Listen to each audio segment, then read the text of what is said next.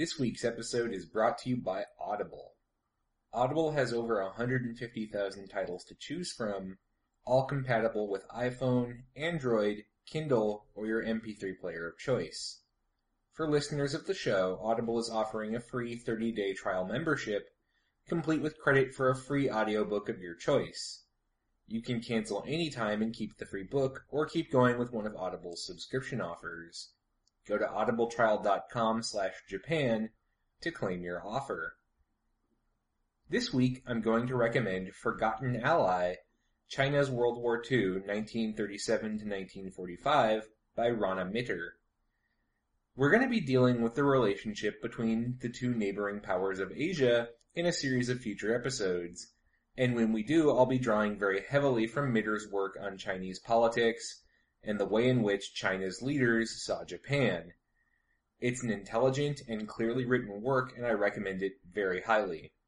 Go to audibletrial.com slash Japan to claim your copy.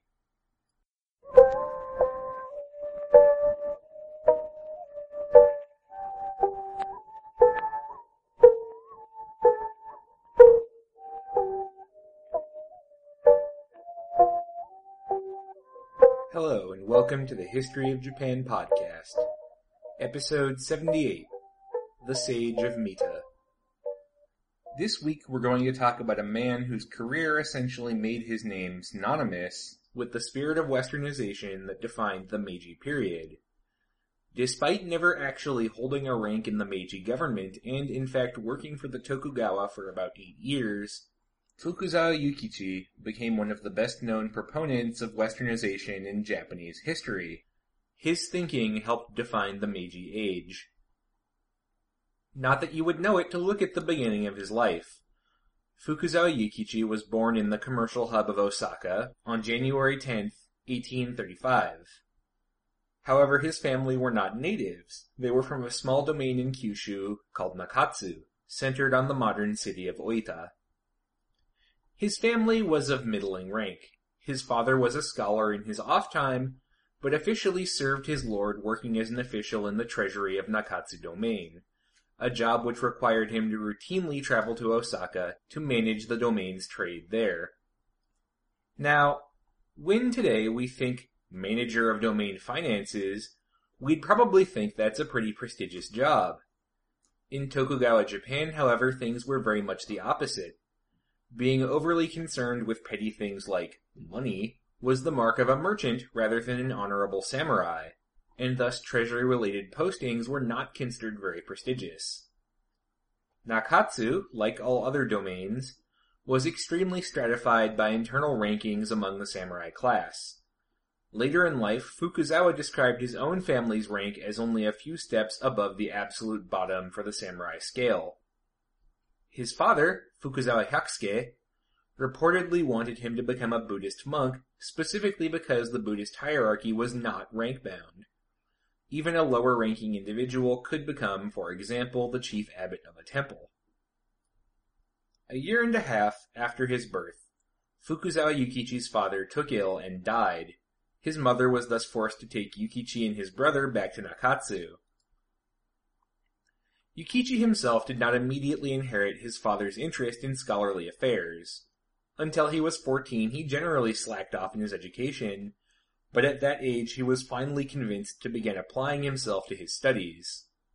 He devoured the intellectual canon of Japanese society, which at that point generally consisted of the great works of Chinese Confucianism, for example the Lunyu, or Analects of Confucius, and the Mengzi, or Mencius.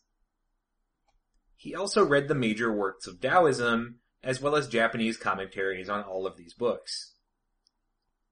Still, Fukuzawa was never really satisfied by these works and their common interpretations. He never understood, for example, why it was that gentlemen of breeding were supposed to despise wealth.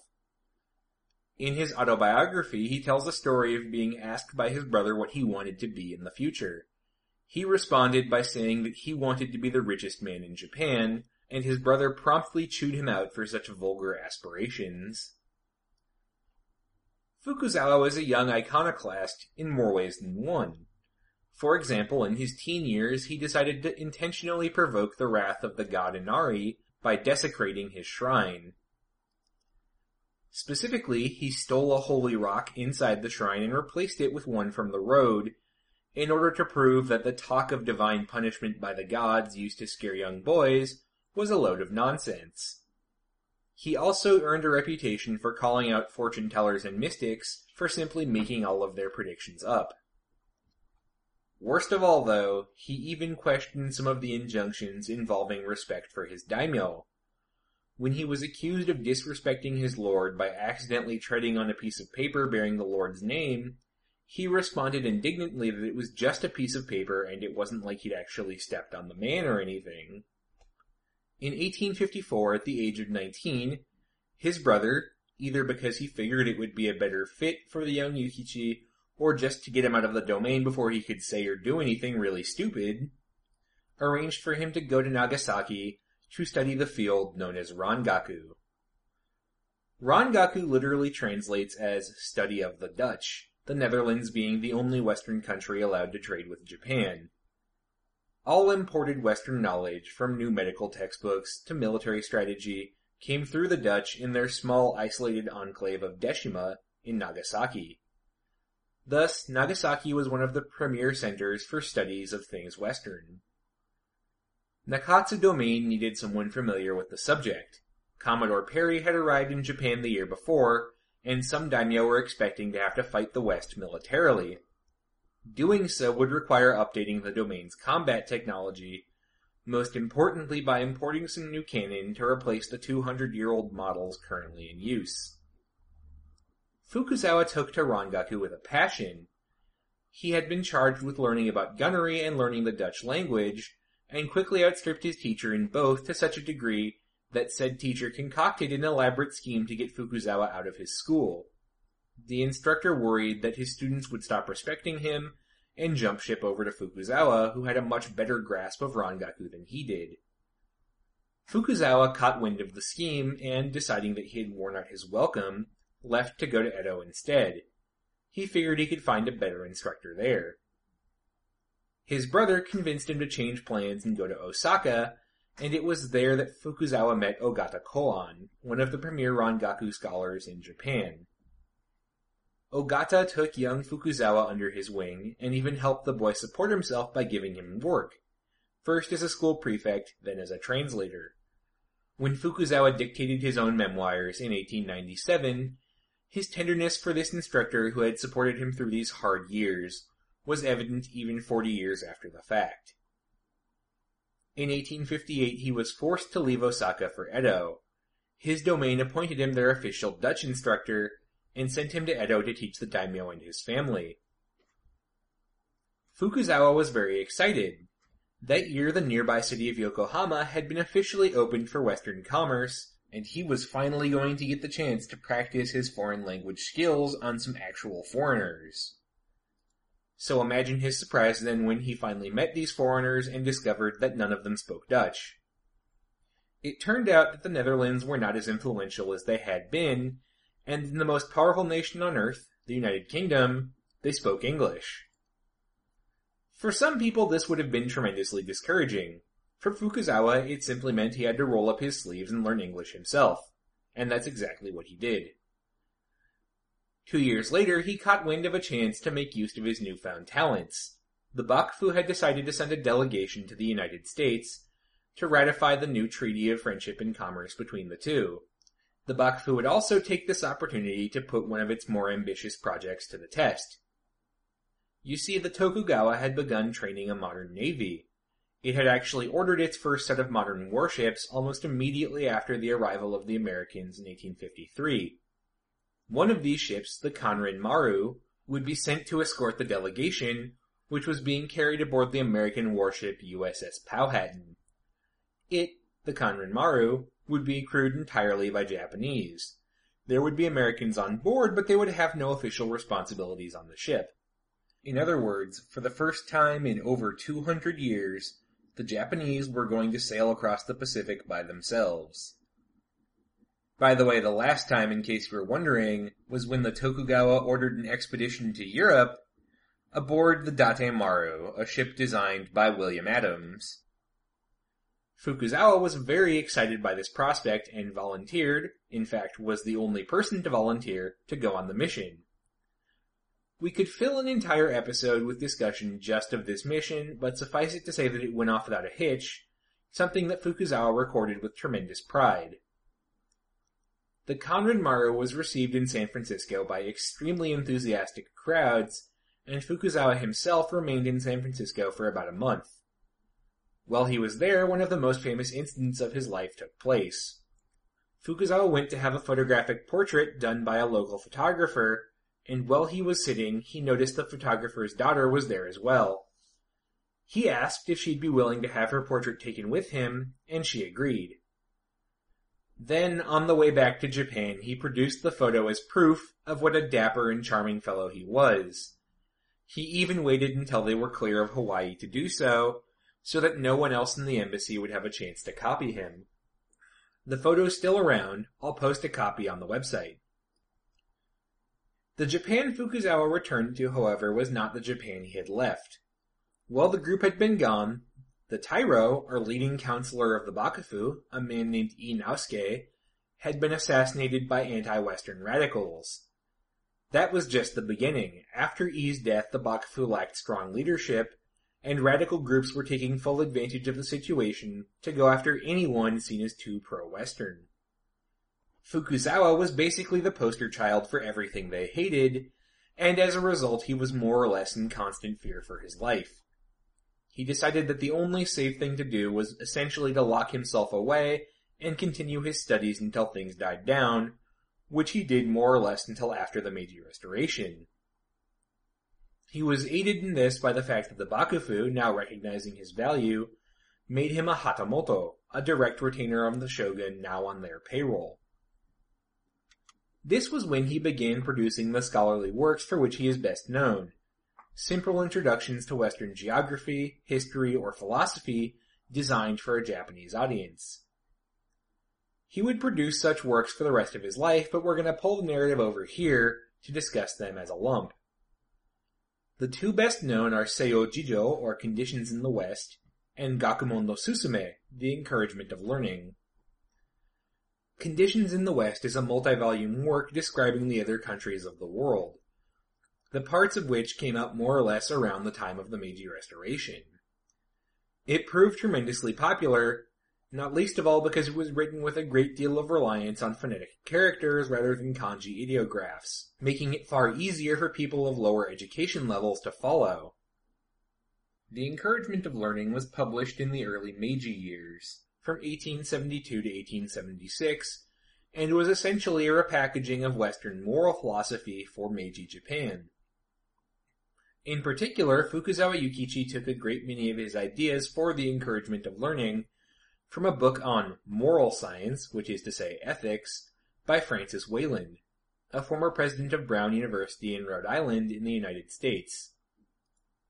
The most famous lines, however, those in the opening, are craved from somewhere else. Quote, it is said that heaven did not create men above men, nor put men under men. Therefore, heaven's aim is that all men are equal at birth without distinction of high and low, or noble and mean, and that they should all work with body and soul in a manner worthy of lords of creation, which they are, in order to use nature for fulfilling their needs of clothing, food, and dwelling, freely but without obstructing others, so that each may live happily through life. Those of you familiar with American history may hear something dimly familiar in those lines. For Fukuzawa Yukichi was essentially attempting to render into classical Japanese concepts utterly unfamiliar to Japanese culture. We hold these truths to be self-evident that all men are created equal, that they are endowed by their creator with certain unalienable rights, that among these rights are life, liberty, and the pursuit of happiness, that to secure these rights, governments are instituted among men, deriving their powers from the just consent of the governed. That's right, Fukuzawa Yukichi was indirectly quoting the 1776 Declaration of Independence. American principles about individual rights appealed very deeply to him, though he put his own twist on it. The goal was not the protection of individual rights, but the strength of the nation, the most effective way to accomplish that strength being the promotion of individual rights. This is, in other words, the same argument that Yoshida Shigeru and others would make after World War II.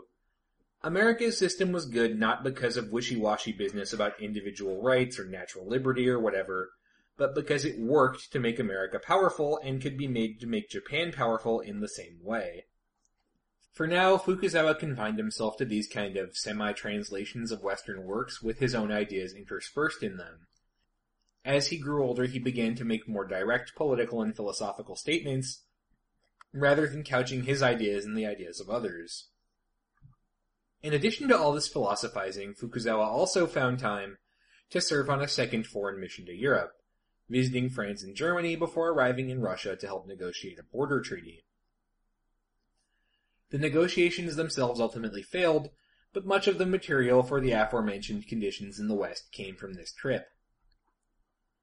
Personally, Fukuzawa was very pro-Bakufu. Up until 1868, he defended them as the only legitimate government of Japan, primarily because he believed the imperial camp of Satsuma and Choshu was made up mostly of former Sonno-joi advocates, which was correct, and that they still wanted to expel barbarian influence at gunpoint, which was not. In his autobiography, though, he says he didn't pick sides, but that's not true. He was just trying to whitewash his own past, since fighting in the defense of samurai government looked pretty bad for the great defender of westernization, and since he turned out to have been pretty wrong about the Meiji government himself. Still, while he was very pro-Bakufu, he did not go and fight himself. Instead, he devoted his time to his work and to the school he'd been given control of, which he renamed the Keio Gijuku in 1868. Keio was the current Nengo, or era name, and Gijuku was an attempt to render public school into Japanese. Not public in the sense that we understand it, though. Fukuzawa's school was very much run by him and not the government. As far as I can tell, by public school, Fukuzawa meant school for the public good. He ended up moving Keio's campus in 1871 from its original location in the dockyard neighborhood of Tsukiji to Tokyo's Minato ward. The land for the campus was purchased cheap at 500 yen, and years later Fukuzawa would recount with glee his cleverness at snapping up such prime real estate for so little money. Keio became a Western-style incorporated university in 1890. Before that, it had been a school, it just didn't have the department structure of a university. It's still around today and is the most visible legacy of Fukuzawa Yukichi. It's also one of the most prestigious schools in Japan and arguably the most prestigious private one, though any of my listeners with ties to the equally famous Waseda University would probably dispute that point. Once the Meiji government made it clear that far from closing the country off it was going to actively modernize it and dismantle feudalism, Fukuzawa's most hated foe, Fukuzawa came out of his seclusion and began writing policy advice. In a sense, he became a sort of pundit of westernization. He even started his own newspaper, with the prompting of several other Meiji leaders, called Jiji Shimpo, which translates roughly as current events. The values he espoused were purely Western ones, individuality, science, and positivist rationalism, that is to say, the values of the Enlightenment in Western culture. The flip side of this was that Fukuzawa was very disparaging of Japanese culture and history. He described his views as such, quote, if we compare the knowledge of Japanese and Westerners in letters, in techniques, in commerce, or in industry from the largest to the smallest matter, there is not one thing in which we excel. Outside of the most stupid person in the world, no one could say that our learning or business is on par with those of the Western countries. Who could compare our carts with their locomotives, or our swords with their pistols? We speak of yin and yang and the five elements. They have discovered sixty elements. In the present condition, there is nothing in which we may feel pride vis-a-vis the West. All that Japan has to be proud of is its scenery. Indeed, Fukuzawa became an outspoken proponent of things even other Meiji leaders thought ridiculous, such as education and social rights for women, because that's how it was done in the West, and anything done in the West was, by its very nature, superior to what was done in Japan. He also encouraged the total abandonment of Japanese style clothing in favor of Western outfits, and while he was reportedly a swordsman of some accomplishment in his youth, he gave it up in the 1860s and pawned his swords. Ironically, Fukuzawa himself did not educate his daughters and kept them isolated from others in the traditional Japanese style, and even in his later years, he often wore Japanese clothes. When asked about these contradictions, he would simply say that it was hard for an old man to change his ways. Specifically, his response was, quote, A wine merchant is not always a drinker, a cake dealer does not always go in search of sweets, you should not make hasty judgments of the dealer's taste by what he sells in his shop. So yeah, a bit of a hypocrite. Incidentally, this time period is also where he gets the nickname the Sage of Mita. Mita was the name of the district in Tokyo where he lived. Now, no discussion of Fukuzawa would be complete without talking about a particularly controversial piece he wrote in 1880 called the Datsu-a Ron, or An Argument on Escaping from Asia which was published in his newspaper. Fukuzawa was prompted to write by developments in Korea. Attempts by the Korean court to implement their own reform efforts on Western lines had stalled in the face of conservative pushback. Fukuzawa was furious with the Koreans and the Chinese for failing to modernize. Quote, in a world where transportation and traffic had become so convenient, they, the Chinese and Koreans, have no excuses to be blinded from the recognition of civilization. However, even when they can see it, that is, the signs of progress in civilization, or hear it, they lack the will to act. Their stubborn love affairs with ancient mentalities and outdated customs have never changed in hundreds and thousands of years. In terms of education in schools, they can refer only to benevolence, integrity, decorum, and wisdom, that is, the traditional Confucian virtues. In truth, they neglect righteous principles. Thus, he continued later in the piece, quote, It is in our best interest to leave the ranks of Asian nations and cast our lot in with the civilized nations of the West. As for our approach to the treating of China and Korea, there shall be no special treatment just because they are neighboring countries. Those who cherish bad friends cannot escape the fate of being branded bad persons. This argument certainly fit in with Fukuzawa's thinking, but many later historians have essentially described it as justifying the brutalities of the Japanese Empire. For a long time it was debated just how genuine Fukuzawa's support for the empire was, but a few years back, the following anecdote from 1882 came to light. Fukuzawa confided his feelings about a recent trip abroad. Quote, Recently I took a voyage across the Indian Ocean. During that trip, I saw the English officers land on many places in China and elsewhere that they controlled. They were extremely arrogant, and their attitude toward the natives so brazen that it was not possible to believe the English were dealing with the same human beings. In seeing all of this, my reaction was a mixture of pity for the natives and of envy for the English. Even now I cannot forget the promise I made secretly in my heart. We are Japanese, and we shall someday raise the national power of Japan, so that not only shall we control the natives of China and India as the English do today, but we shall possess the power to rebuke the English and rule Asia ourselves. Here indeed was the germ of the Japanese Empire. It's certainly not entirely fair to hold Fukuzawa responsible for actions that took place 40 years after his death, but while he may have objected to the actual actions of Japanese troops on the ground, it's unlikely he would have objected to overall policy as it stood in the 1940s. Fukuzawa was an imperialist at heart, and he celebrated one of the moments that marked the birth of Japan's overseas empire, the victory over China in the 1894-95 Sino-Japanese War.